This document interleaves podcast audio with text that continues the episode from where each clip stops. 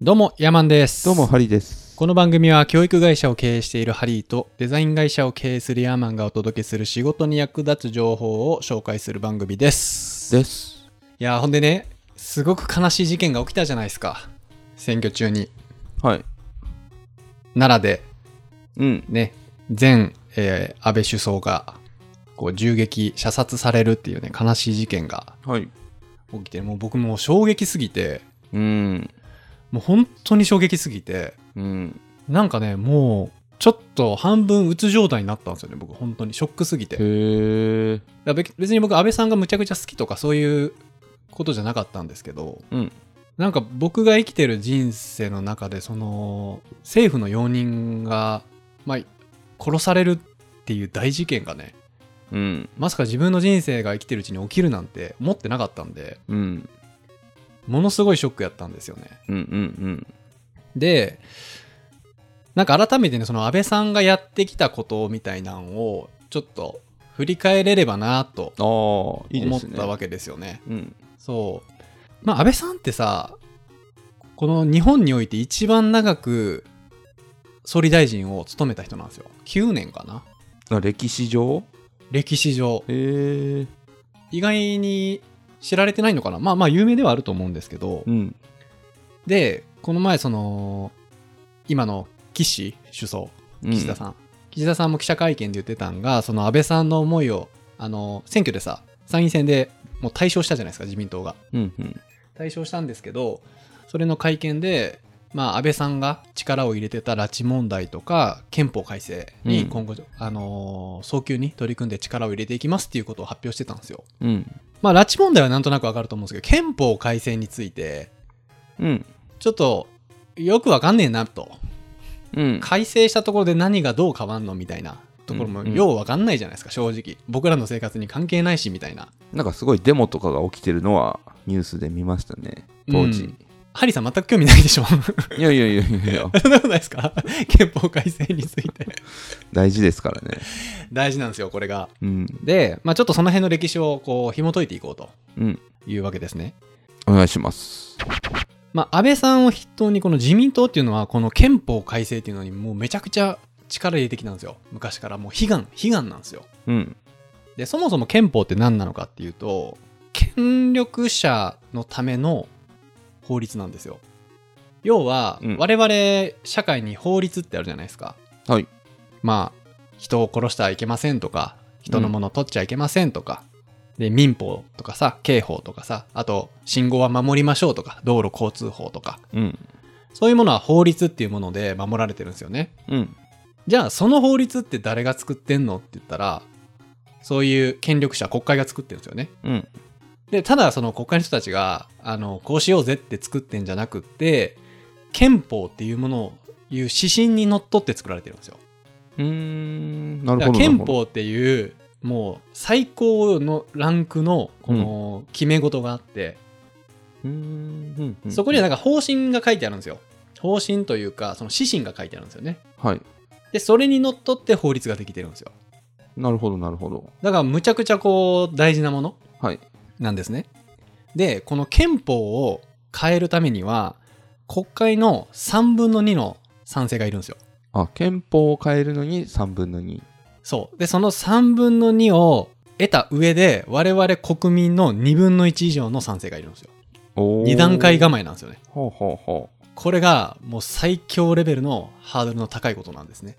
うあそうなんですねううーん。んだからまだその3分の2も取れないし、そんな国民投票みたいなこともままだ我々経験したことないじゃないですか。うんだからまだまだ全然その実現にまでは至ってないんですけどもうこの自民党っていうのはもう昔からもうずっとこの憲法を変えたい変えたいって言ってるんですよなんでそんなに変えたがってるんですかってなるじゃないですかうんこれがまあ歴史を紐解いていくとあるんですけどそもそもねこの日本国憲法っていうものが我々この憲法になってるんですけどその前の憲法って知ってますなんていうか大日本帝国憲法ですかそう大日本帝国憲法やったんですよはいはい で、その大日本帝国憲法っていうのは、もう、どんな内容か知ってます全然知らないえね、 もう天皇中心の国やったんですよ。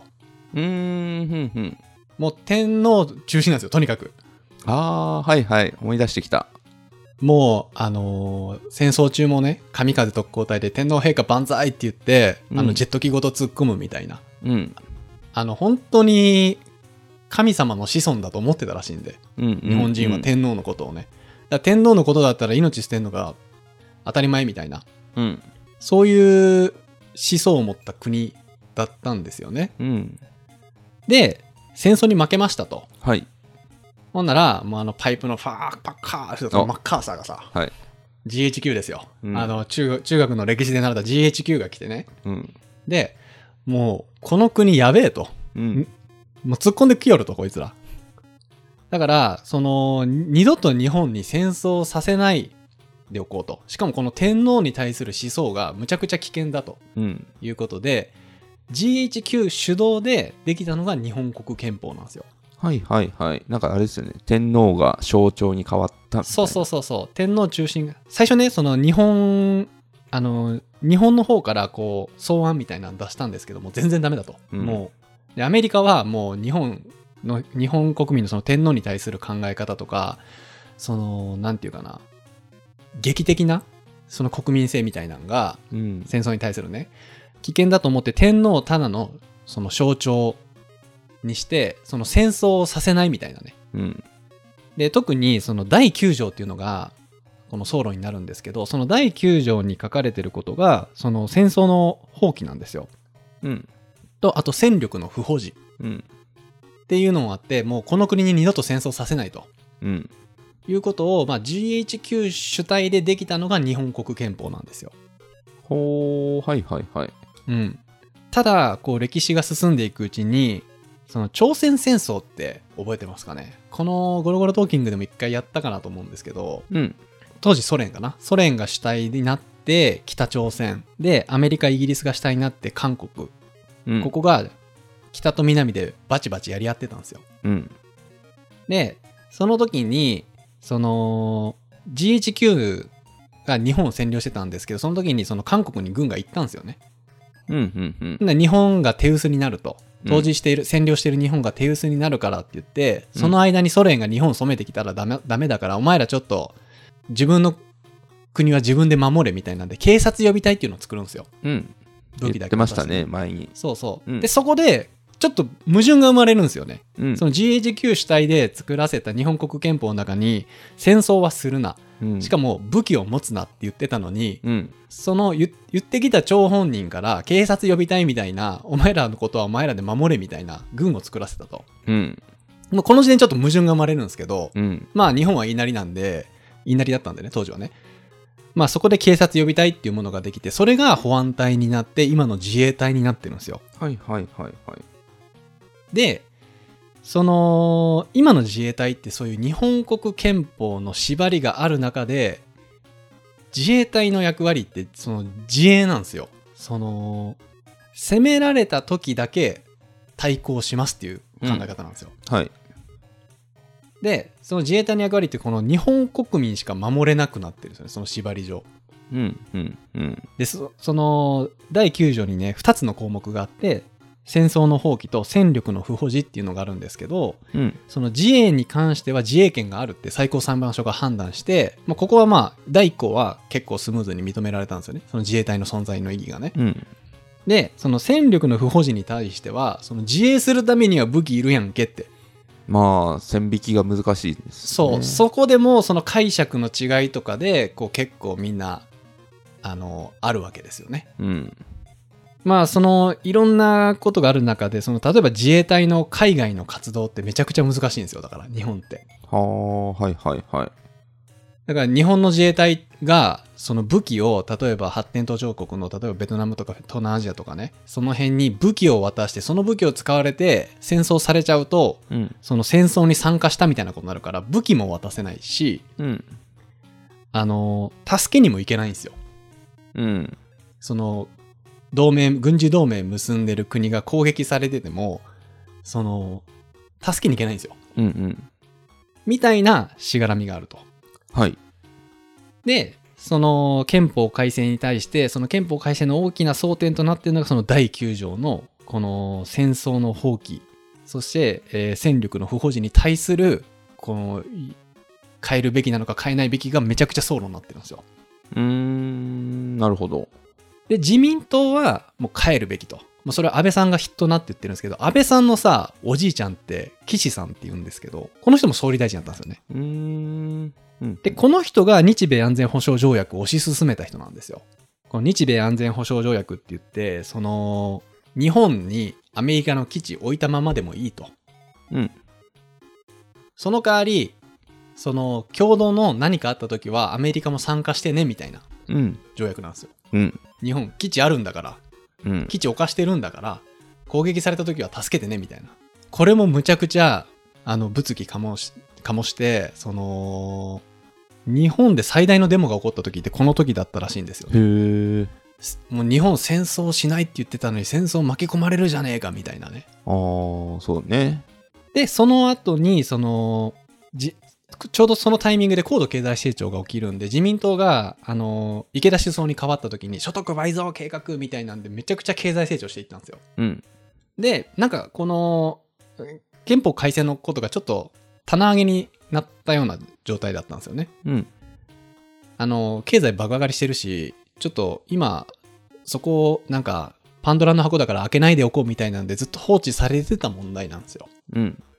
で、この安倍さんになった時に、まあ、おじいちゃんがね、こう推し進めたその、自衛隊の件を引き継いでるわけだったんですよね、安倍さんは。うん。うん。うん。だから結構憲法改正っていうところに、すごくあの人は力を入れてたんですよ。うーん。うん。で、その2015年、だから今から7年前か、安倍さんがやったことが、あの、これ聞いたことあると思うんですけど、集団的自衛権。おおはい。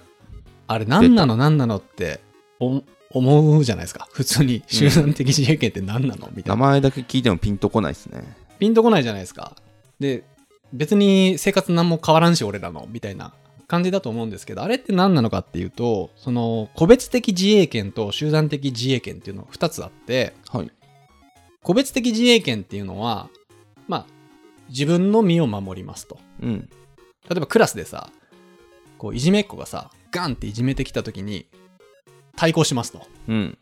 やられっぱなしじゃないです、私たちは。おっていうのが個別的自衛権。やられたらやり返す。やられたらやり返す。これが個別的自衛権ですね。はいで、自衛隊は基本的にこの権利があると。うん。なんだけど、クラスの友達がやられてる時に、おお前やめろよって言えるのかどうか。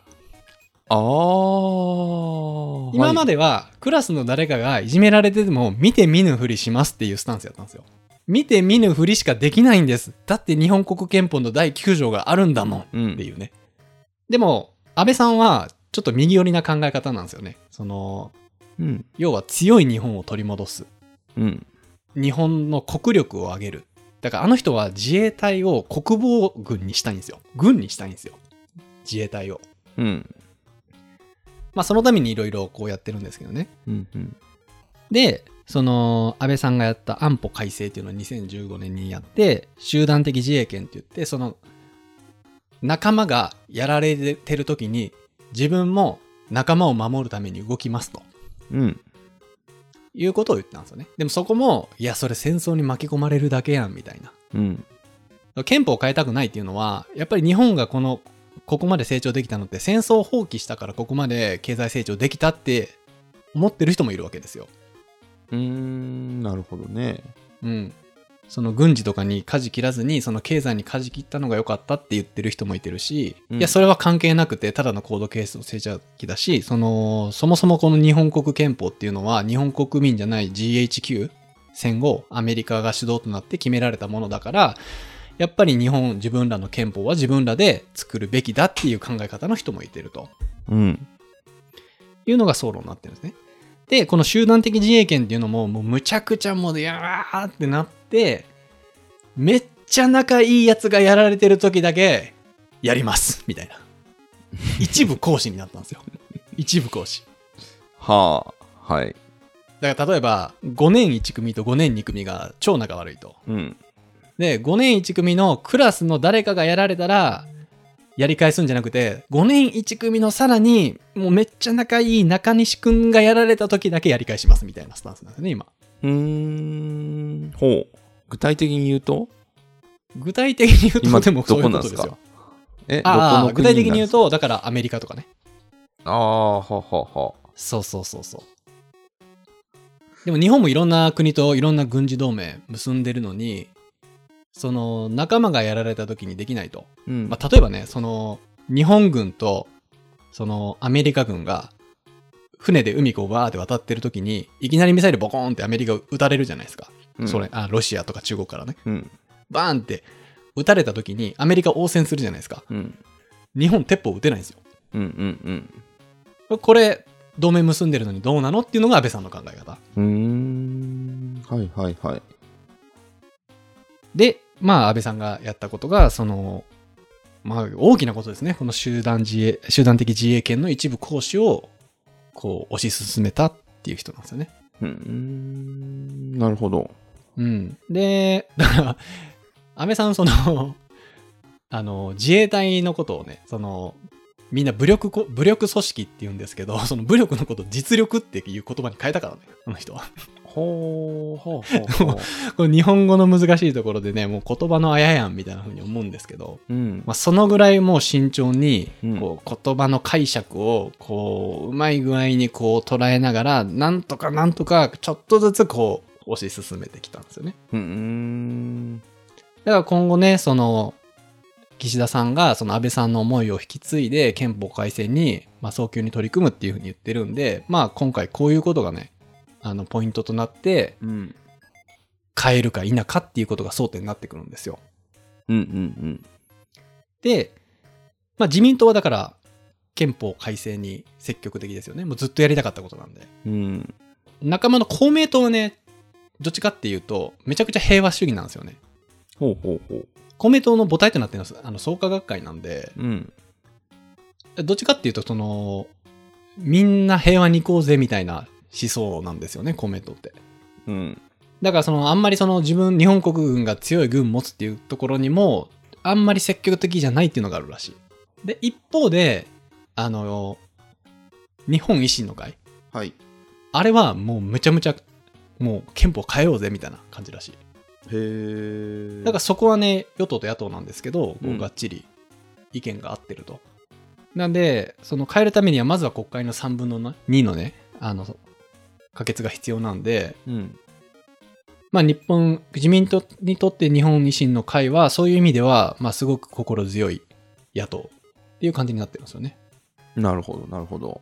なんでね、別にその憲法改正をすべきすべきじゃないっていうのは、俺全く別にどっちでもいいというか、まあ言うつもりはなくって、今後こういうのが争点になっていくんで、その辺をね、皆さんこう、どう捉えるべきか、どう捉えてどう判断するのかっていうのを、こう、考えて投票していってもらえればなと思う。 めちゃくちゃ言葉選だびまっしたけたど。らこれ選挙前にやるべきだったやつですね。選挙前にやるべきだったんですけど、ちょっとあの、安倍さんの死が衝撃的すぎて、うん。やっぱあの人の推し進めようとしてきたことって何だったんだろうっていうのをね、考えたときに、やっぱりこの憲法改正がすごく大きいんですよね。うん。で、まだまだこれから争点になってくるポイン話なんで、で、自民党が圧勝したし、今回。うんうん。必ずこれは、あの、ニュースで絶対出てくるんですよ。おー。絶対出てくるんですよ、これは。うん。だからそれをねまあもちろんその憲法を改正しない方がいいっていう党もあるんで、うん自分はやっぱりこのまま改正しない方がいいと思うんだったらそっちに票を入れればいいしうん。やっぱりもう今はその戦後に作られた憲法ってもう国周りの国の情勢も変わってきてるしうん。そのいつまでもその古い指針にのっとってやってたらダメだよっていうのが、まあ、日本維新の会とか自民党の考え方なんですよね。もう今は今の時代に合ったやつに変えようぜみたいな。うん。なるだから変えるってなるとむちゃくちゃ難しいんで、一応自民党が言ってるのは、変更もせず変えもせずに過筆するっていうね。今2条しかないんで、9条に対して。うんうんうん。戦争しませんと戦力の不保持っていうのに過筆して、その自衛隊の役割みたいなところを過筆するんじゃないかみたいなことを言われてるんですけどね。自衛隊の役割を広げるみたいな。へえ。まあね、でも今ちょっとね、ロシアとかウクライナがこうバチバチやってて、そのアメリカも自国ファーストみたいになってて、うん。結構自分の国は自分で守らんなあかんみたいな風潮はもうその世界のトレンドとして流れは来てるんでうん。ただねその戦争を僕ら経験したことないしその戦争怖いじゃないですか先生怖いね。戦争怖いじゃないですか、まあ、経験したことないけどはい。やっぱり起きてほしくないじゃないですかうん。いいこと多分一個もないと思うんでね戦争が起きて我々の生活の中で、だからその辺をどう考えていくかっていうことですね、なるほどね。結構だから奥深いんですようん。ってことでね、いろいろあった2022年の参院選、まあ自民党の圧勝という形で終わったけど、まあ今後、そういうことになっていくのかなとうんうん。いう話ですね。ってことでね、あのーこのゴロゴロトーキングもサブチャンネルでゴロゴロ企業ラジオっていうのをね、始めまして、ほう。ちょっとハリーさんね、主体となって、アップルの創業話とか、まあ企業に関する情報に絞って、あうの、んやってるんで、あの、興味ある方はぜひ、ゴロゴロ企業ラジオで検索していただければなと思います。は。い。お願いします。はい。ということで、えー今回の感想をメールまたは Apple Podcast のレビューでお待ちしています。2人でコメント欄を全て読んでいますので、今後の番組をより良くするためにあなたの感想をお待ちしています。ありがとうございます。はい。それではまた来週お会いしましょう。さよなら。さよなら。